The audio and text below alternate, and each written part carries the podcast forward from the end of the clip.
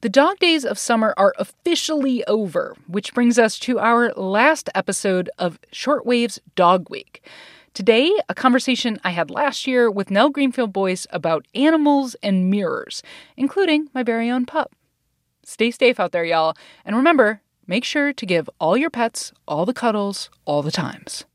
You're listening to Shortwave from NPR. Maddie Sofia here with NPR science correspondent Nell Greenfieldboyce. Hi, Nell. Hey, Maddie. So 2020 is almost over. And, Thank goodness. right. And we need to talk about something kind of disturbing that we have both experienced this year with my dog and your parakeet. Okay, I've told you again and again, it's not my parakeet. it belongs to the kids. Sure, sure, no, sure, sure, sure. So, since I've been working from home during the pandemic, I've spent a lot of time with my dog. And your dog is very cute. Yes, thank it keeps her alive. And one day I noticed that she was watching me using the mirrors. Like I'd wake up, look in the mirror, and I would see her little border collie face staring intensely, not at herself, but me yeah. in the mirror. Yeah, I mean, I was skeptical, but you know, you've got the photos and it's striking. it's yeah, it's startling, honestly. And I know that your parakeet, sorry, your child's parakeet, is similarly mirror obsessed. Yeah, that's actually kind of a known parakeet thing. Mm-hmm. It's not mm-hmm. just, you know, our parakeet. They kind of zero in on mirrors and, you know, it doesn't even have to be a mirror. Like my kid's parakeet doesn't even have a mirror. He's just, you know, whatever reflective surface, mm. you know, like the side of a water dish or a bell or whatever. I mean, he just sits there and chatters away at it. Right. So, like, what I want to know is what does that bird think he's seeing? I mean, people use mirrors all the time, but what do animals know about mirrors? That is exactly what Gordon Gallup wondered back in the 1960s. He actually was thinking about it one day when he was in his bathroom. And it occurred to me as I was shaving in front of the mirror wouldn't it be interesting to see if other creatures, other animals, could recognize themselves in mirrors. These days, he's with the State University of New York at Albany. You know, back then, he was a graduate student and he sat there shaving and he was thinking about it and he thought to himself, how would we know if the animal recognized itself in the mirror? Like, maybe you could secretly put some bright red marks on its face. And then confront it with a mirror to see if it could use the mirror to then access and investigate these strange red marks. Yeah, I, I feel like I've heard of this idea or this test before. Yeah, well, you probably have because this mark test is famous. Mm. It's been used by all kinds of people over the last half century to test lots of species to see if they recognize themselves in mirrors. And while science has learned a lot over the decades, there are still some huge disagreements here. So today on the show, we ask the question Mirror, mirror on the wall, what critters understand mirrors best of all? I'm Maddie Sofia, and this is Shortwave from NPR.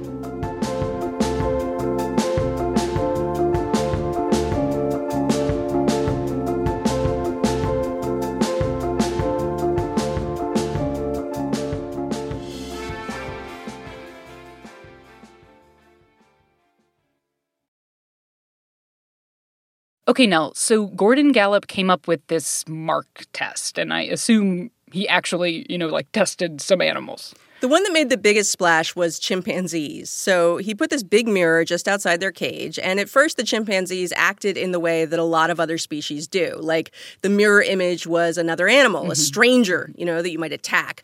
Um, after a couple days, though, that changed. The chimpanzees started using the mirror to look at parts of their bodies that they couldn't normally see like opening their mouth and looking at the, at their ah. teeth. They looked at their bottoms and their genitals. I mean, of course they did. No, of course they did. Then Gallup put the chimps under anesthesia and marked their ears and their foreheads with a red dye.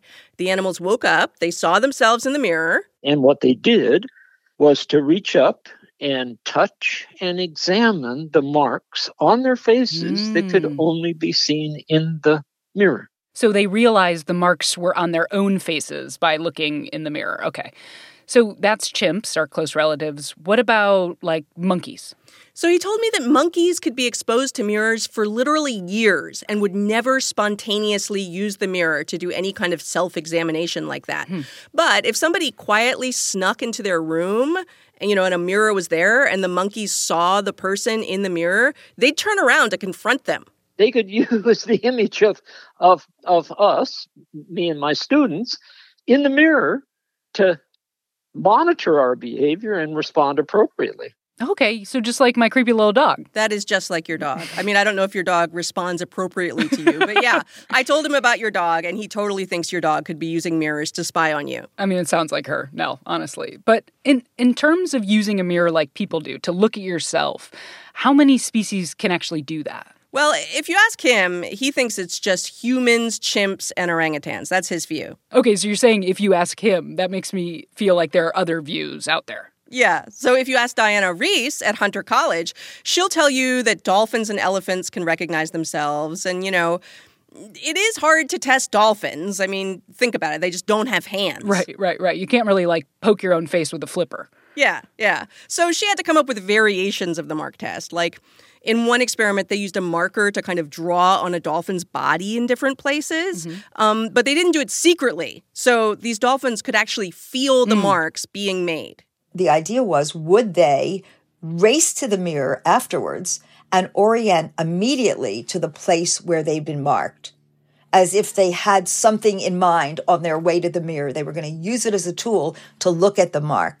And we and that's exactly what we found. Wow okay that's that's pretty cool. What about uh what about elephants? They have trunks right? So it feels like you could do this kind of mark test maybe well, she and some colleagues did study elephants at the Bronx Zoo. And so, again, not so easy. They had to get this big jumbo eight by eight foot unbreakable mirror.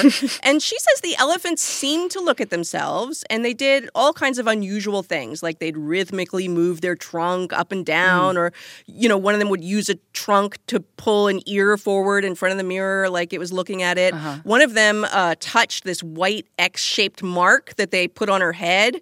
You know, she used her own trunk uh-huh. to sort of investigate it. But two of the others didn't do that with the mark. So, you know, Reiss says she's tested other elephants since then, and she does think they get it. You know, she thinks they just recognize that what they see in the mirror is them. Okay, so so back to the original mark test developer. Gallup doesn't buy that dolphins and elephants know themselves in a mirror. He just doesn't think it's been conclusively shown. I mean, there's been claims over the years about weird behavior with mirrors in all kinds of species. Mm-hmm. I mean, mm-hmm. birds, fish, ants, even manta rays. Oh. And, you know, he says there's always this problem of if you have an animal doing strange stuff in front of a mirror, and they do do odd stuff, right? there's this danger of seeing whatever it is you want to see. You know, what their behavior actually means can be hard to figure out. Well, I mean, for that matter, Nell, what does it mean if an animal unequivocally passes Gallup's mark test? Like, does that mean that they're actually self aware? Gallup thinks that the test means they're self aware. He basically thinks that self awareness is like being able to make yourself the object of your own attention. Mm-hmm. And he says that, you know, if you're looking at yourself in a mirror and recognizing yourself in the mirror, you're kind of like literally doing that. Mm-hmm. And that this says something about the animal's internal world and its ability to understand other animals' mental states. Um, but, you know, that's a kind of romantic idea yeah. in a way yeah. you know that, that that just this mirror recognition says something really profound about an animal's internal world and so you know daniel povinelli doesn't really buy it so mm. he's a researcher and he told me when he first read about gallup's mark test for mirror self-recognition in high school it made him want to spend his whole life studying chimpanzees you know i bought into the story of mirrors and self recognition, hook, line, and sinker, because it is a compelling story. Yeah, I mean, like, wow, there are creatures out there just like him, just like people.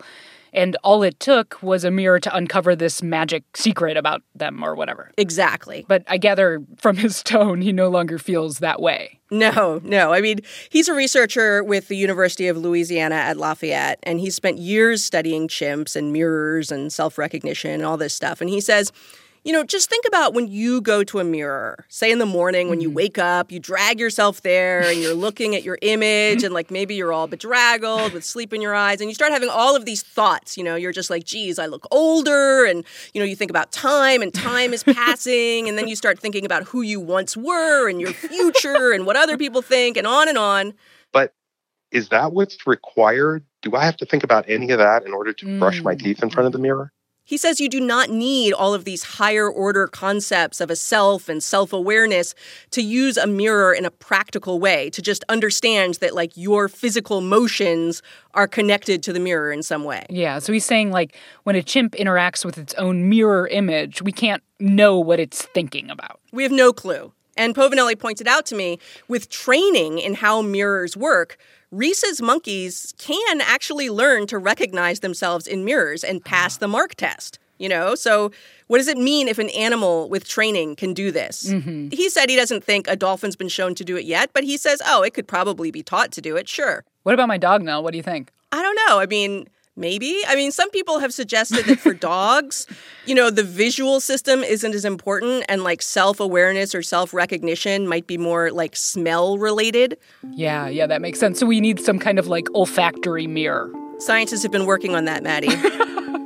no doubt, no doubt. Okay, Nell. Well, thank you for this tour through the mirror maze that is research on animals and mirrors. I will think of you the next time I see my dog gazing at my reflection, which I imagine is going to be in like five minutes. Enjoy. Enjoy it, friend. Today's episode was edited by Gisele Grayson, produced by Thomas Lu, and fact checked by Ariela Zebede. The audio engineer for this episode was Josh Newell. I'm Maddie Sofia, and you're listening to Shortwave from NPR.